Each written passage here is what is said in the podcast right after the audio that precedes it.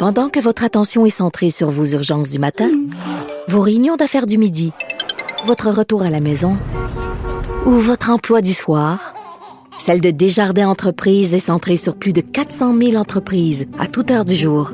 Grâce à notre connaissance des secteurs d'activité et à notre accompagnement spécialisé, nous aidons les entrepreneurs à relever chaque défi pour qu'ils puissent rester centrés sur ce qui compte, le développement de leur entreprise.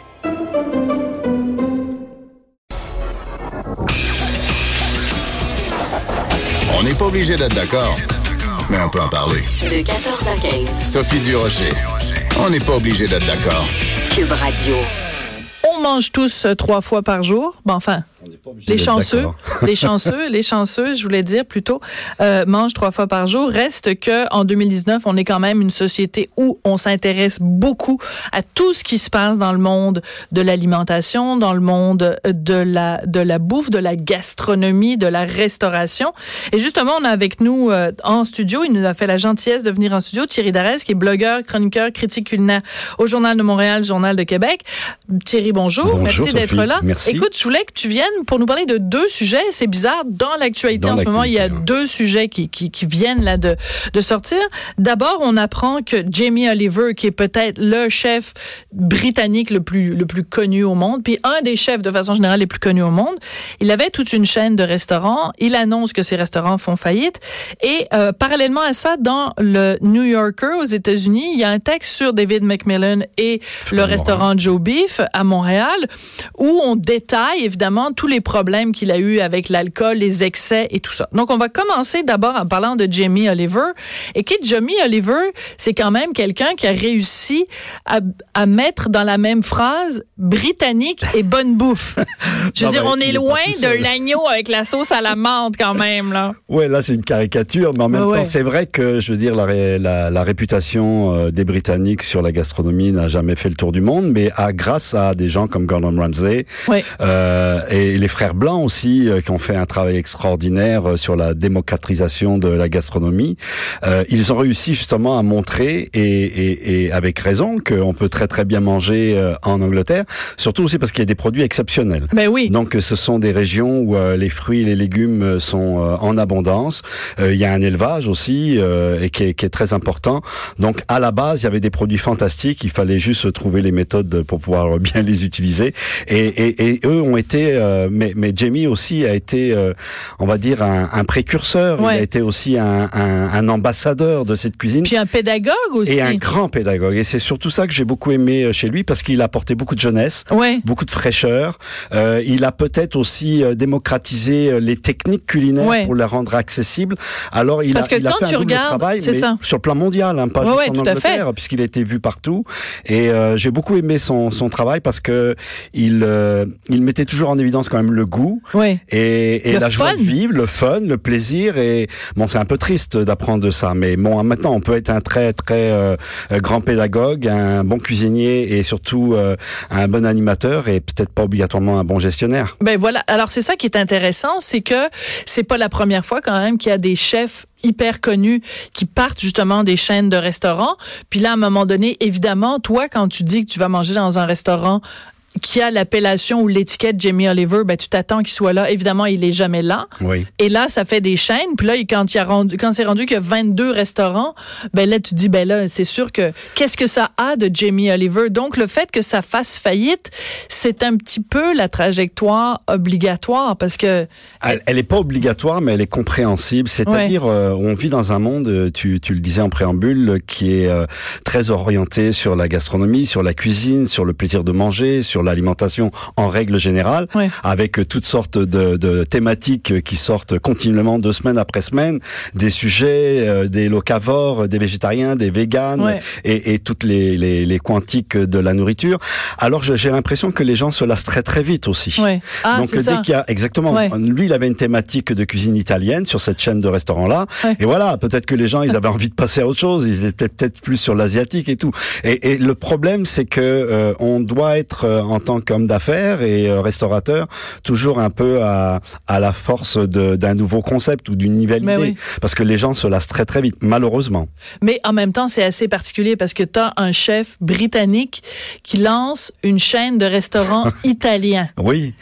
Non mais... Euh, non, mais pourquoi pas en même temps? Je veux dire, pas parce que t'as pas besoin de, de t'appeler euh, Giovanni Apollo non, on n'est pas Pour faire de la cuisine italienne. Excuse-moi. Je ne peux pas plus m'empêcher. Je le savais que ça s'en venait. on n'est pas obligé d'être d'accord. Voilà. non, mais ce que je veux dire, c'est que euh, ça, ça a fait suite à une thématique qu'il avait fait sur une, émission de télé qu'il avait fait des euh, des parcours en Italie. Euh, le succès était grandissant, donc finalement, la résultante de ça va dire ok, on va faire de la cuisine italienne. Il faut dire aussi que la cuisine italienne, c'est une cuisine rassembleuse, bah chaleureuse, savoureuse, et les gens aiment bien ça. Mais en même temps, la cuisine italienne, les gens la savent la faire de plus en plus chez eux aussi. Ben oui. Les gens cuisinent de plus en plus et de mieux en mieux, et donc on n'a peut-être pas obligé d'aller dans des restaurants comme ça, à moins de vivre une expérience euh, exceptionnelle comme chez Botura ou quelque chose comme ça. Mais en fait, j'essaye pas de trouver une excuse ou une raison. J'essaye de me dire que finalement, la clientèle aujourd'hui, elle est très volatile, elle est très difficile, elle est euh, pleine de concepts et c'est très difficile de les suivre. Elle est exigeante. Elle, est, exigeante. Mais est-ce que le, le, fait que justement les restaurants de Jamie Oliver fassent faillite, est-ce que c'est pas signe de quelque chose? C'est-à-dire que bon, il est, il a une belle gueule. Il est vraiment, il est mignon comme tout, là, Jamie Oliver. Bon, il a une tête sympathique, il est photogénique, il fait des émissions à la télé, les gens l'aiment. Ça veut pas dire que ce qui, ce qui, ce qui, ce qui, ce qui fait dans son restaurant, c'est bon.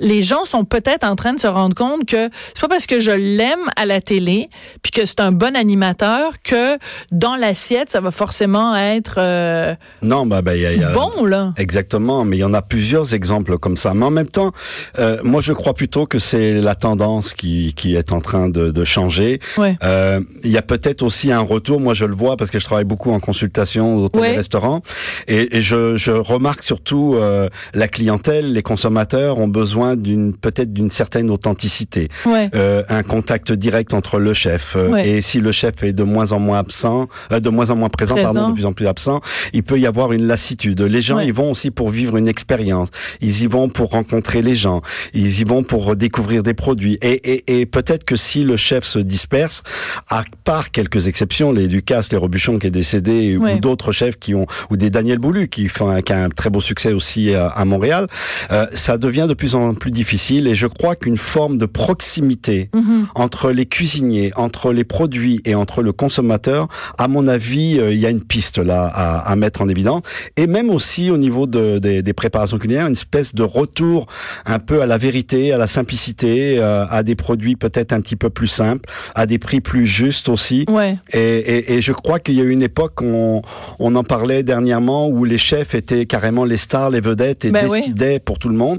Je pense qu'il y a un petit retour du balancier où là, c'est les consommateurs et les clients qui sont en train de dire non, non, euh, les décideurs, c'est nous. Ouais. Et un petit retour un petit peu du balancier. Un petit peu en arrière, mais tu disais à propos de la bouffe italienne, euh, les gens de plus en plus sont évidemment capables de le faire à la maison. Moi, aller manger dans un restaurant italien, payer 25 dollars pour des pâtes avec de la sauce, là, ah, bah, ça, un peu insultant. Si elles sont faites maison, ah, avec oui, des non, mais oui, d'accord. Je connais quelques adresses. Tu vas chez Inferno, chez un Pasto, par exemple. C'est toujours merveilleux. Les produits sont faits d'exception ils font leur propre charcuterie. Tu sais, il y a quand même des détails qui font. Il y a une valeur ajoutée, voilà, exactement. Avec une valeur rajoutée, c'est exceptionnel et il y a des belles exceptions comme ça. Mais sinon, oui, sur le lambda, les gens cuisinent de plus en plus à la maison maintenant. Il faut, ils vont au restaurant. Sauf nous, Richard et moi. C'est pour ça que quand on fait devine qui vient souper, euh, euh, on fait venir du sushi parce qu'on est vraiment pourri. D'ailleurs, c'est une très bonne idée. Je fais une petite parenthèse. tu es venu à devine qui vient souper qui va être euh, diffusé très bientôt. On ferme la parenthèse. Écoute, le deuxième sujet dont on voulait absolument parler euh, aujourd'hui, c'est euh, ben là euh, l'émission est diffusée évidemment partout au Québec, mais c'est un restaurant montréalais qui fait parler de lui partout à travers le monde. C'est pour ça qu'on en parle aujourd'hui. Donc c'est le restaurant Joe Beef. écoute Anthony Bourdain quand il venait à Montréal, feu Anthony Bourdain venait toujours, il était pote avec les, les gars de, de Joe Beef. Je veux dire c'est un, un restaurant qui a mis Montréal sur la carte quand même. Mais je, je, crois qu'il fait partie des, des personnages euh, culinaires euh, du Québec qui ont justement donné un gros coup de projecteur sur Montréal. Et grâce à des gens comme David McMillan ou Fred Morin, Normand Laprise, Martin Picard et d'autres, et Daniel Vézina, etc. aussi à Québec, qui a fait un travail fantastique, ils ont réussi justement à redonner une véritable identité à, à, à cette cuisine québécoise, montréalaise et canadienne. Et tout ça pourquoi? Parce qu'en Europe c'est très fort, euh, et aussi dans le pays scandinave où ils raflent tous les prix un peu mhm. partout, et puis aux États-Unis où il y a aussi des stars. Donc euh, nous, je trouve qu'on on tire très très bien notre épingle du jeu, et d'avoir des gens comme ça qui euh, se manifestent et qui font euh, venir les touristes qui viennent spécifiquement pour manger dans des petits restaurants sans prétention mais avec une grande qualité, je trouve que c'est remarquable. On doit être fier de ça. Ça nous donne quand même un rayonnement et l'activité montréalaise gastronomique rayonne partout sur la planète grâce justement à ça. ça. Et c'est fantastique. Puis Montréal et Québec, hein, de plus en bah plus. Euh, Québec, moi, Québec, je suis en amour avec Québec. Euh, je le dis très sincèrement. À chaque fois que je mangeais dans un restaurant à Québec, je me dis ah mon Dieu, c'est exceptionnel. Vous vous rendez pas compte la chance que vous avez à Québec tellement on mange bien. Bah, Montréal aussi, je, mais je dirais qu'au prorata, hein, c'est fantastique euh, ce qu'il y a comme restaurant à Québec. T'as tout à fait raison. Alors revenons à ce fameux Joe Beef parce que le magazine américain New Yorker a publié un long article qui s'intitule, bon, je vais le dire le titre en anglais, je vais le traduire en ensuite Joe Beef and the Excesses of Restaurant Culture. Joe Beef et la culture des excès euh, dans le domaine de la restauration. Alors, juste pour ceux qui savent pas, David McMillan, euh, pendant euh, longtemps, donc il est chef du, du, du Joe Beef, pendant longtemps a eu une, une, grande passion pour la bouteille. Oui, mais comme beaucoup de chefs, c'est culturel, malheureusement. Ça. Et, et là, bon, a fait une cure. Et là, maintenant, et non seulement est sobre, mais beaucoup de gens qui travaillent dans le restaurant avec lui sont, euh, sont, sont sobres. Et ce ce qu'on lui reproche dans le New Yorker, c'est ouais, mais tout ça, euh, c'est peut-être juste euh, un truc de marketing pour faire parler de lui et tout ça. Alors, est-ce que on peut imaginer que les gens dans le domaine de la restauration soient tout simplement aient une fait une prise de conscience? Parce qu'il y a eu euh, David McMillan mais il y a aussi euh, Danny Saint-Pierre qui d'ailleurs dans un devine qui vient souper nous avait parlé justement de son époque plus rock and roll. Euh, est-ce que on peut juste leur rendre hommage à ceux qui ont pris conscience de ça, euh, pas les juger je, là. Moi je suis pas là pour juger. Au contraire, moi je veux plutôt dire qu'il y a un modèle à suivre et quand on est un chef propriétaires comme ils le sont, parce qu'ils sont deux partenaires avec d'autres maintenant pour les autres établissements. On est quand même des modèles, c'est-à-dire qu'on est des, des, euh, des, des, transmetteurs de mhm. savoir, mais en même temps dans notre comportement, dans notre attitude, euh, on, on, est euh, des pédagogues aussi, et en montrant l'exemple, on forme finalement la jeunesse qui seront aussi eux des Les chefs de demain. Des chefs de demain. Alors de faire un mea culpa de vie aujourd'hui parce qu'il en a pris conscience et qui puisse aider par son attitude et ses discours et ses conférences et ses articles euh, les jeunes à être moins dépendants de l'alcool et de la drogue, bah moi je fais juste euh, bravo quoi. Je veux dire, c'est, on doit se satisfaire de ça. Et mais en même temps, on doit toujours rester alerte parce que bon, euh, voilà, il y a des dérapages sur le comportement de ce que peut être un chef dans un restaurant, sur aussi la vague aussi de harcèlement qu'on a vu déferler partout. Parce que voilà, c'est, un métier un peu de sauvage. Moi, je l'ai fait pendant presque 30 ans de ma vie. Mm-hmm. on a voilà, on a des dérapages, on gueule, on, on jette des trucs partout. Euh, bon, moi j'essayais d'être le, plus calme possible, mais des fois on perd euh, patience parce qu'il y a le stress, il y a les attentes des clients, il y a, il y a le, coup de feu, il y a le coup de feu, il y a la chaleur. On travaille dans des endroits exigus. C'est très sauvage comme métier. Les gens ont peut-être pas confiance. Hmm. Euh, allez voir des petites vidéos sur YouTube. C'est comment ça se passe. Des fois, il y a des caméras qui sont placées dans des cuisines. J'en ai vu un hier de 30 secondes d'un grand chef qui s'appelle David Toutin et qui est un chef exceptionnel où pas un mot pratiquement se dit euh, dans la cuisine pendant le service. C'est un ballet. Mais quand on voit l'exiguïté de la cuisine, quand on voit le coup de feu, comment tout le monde mm. se bouscule pour passer, etc., c'est vraiment un, un moment euh, terrible et, et, le vivre au quotidien, deux fois par jour, à l'année, c'est quelque chose qui était très pressant et il faut, euh, il faut se rendre compte que. J'essaye pas d'excuser les, non, non, bien sûr. parce qu'ils sont inacceptables. moi, j'ai eu ma période de chef où j'ai eu ma période moi de, de colérique, de gueuler, d'engueuler tout le monde et non, c'est pas parfait parfait, au millimètre près, fallait remettre ça comme il faut dans l'assiette. C'est d'un ridicule consommé.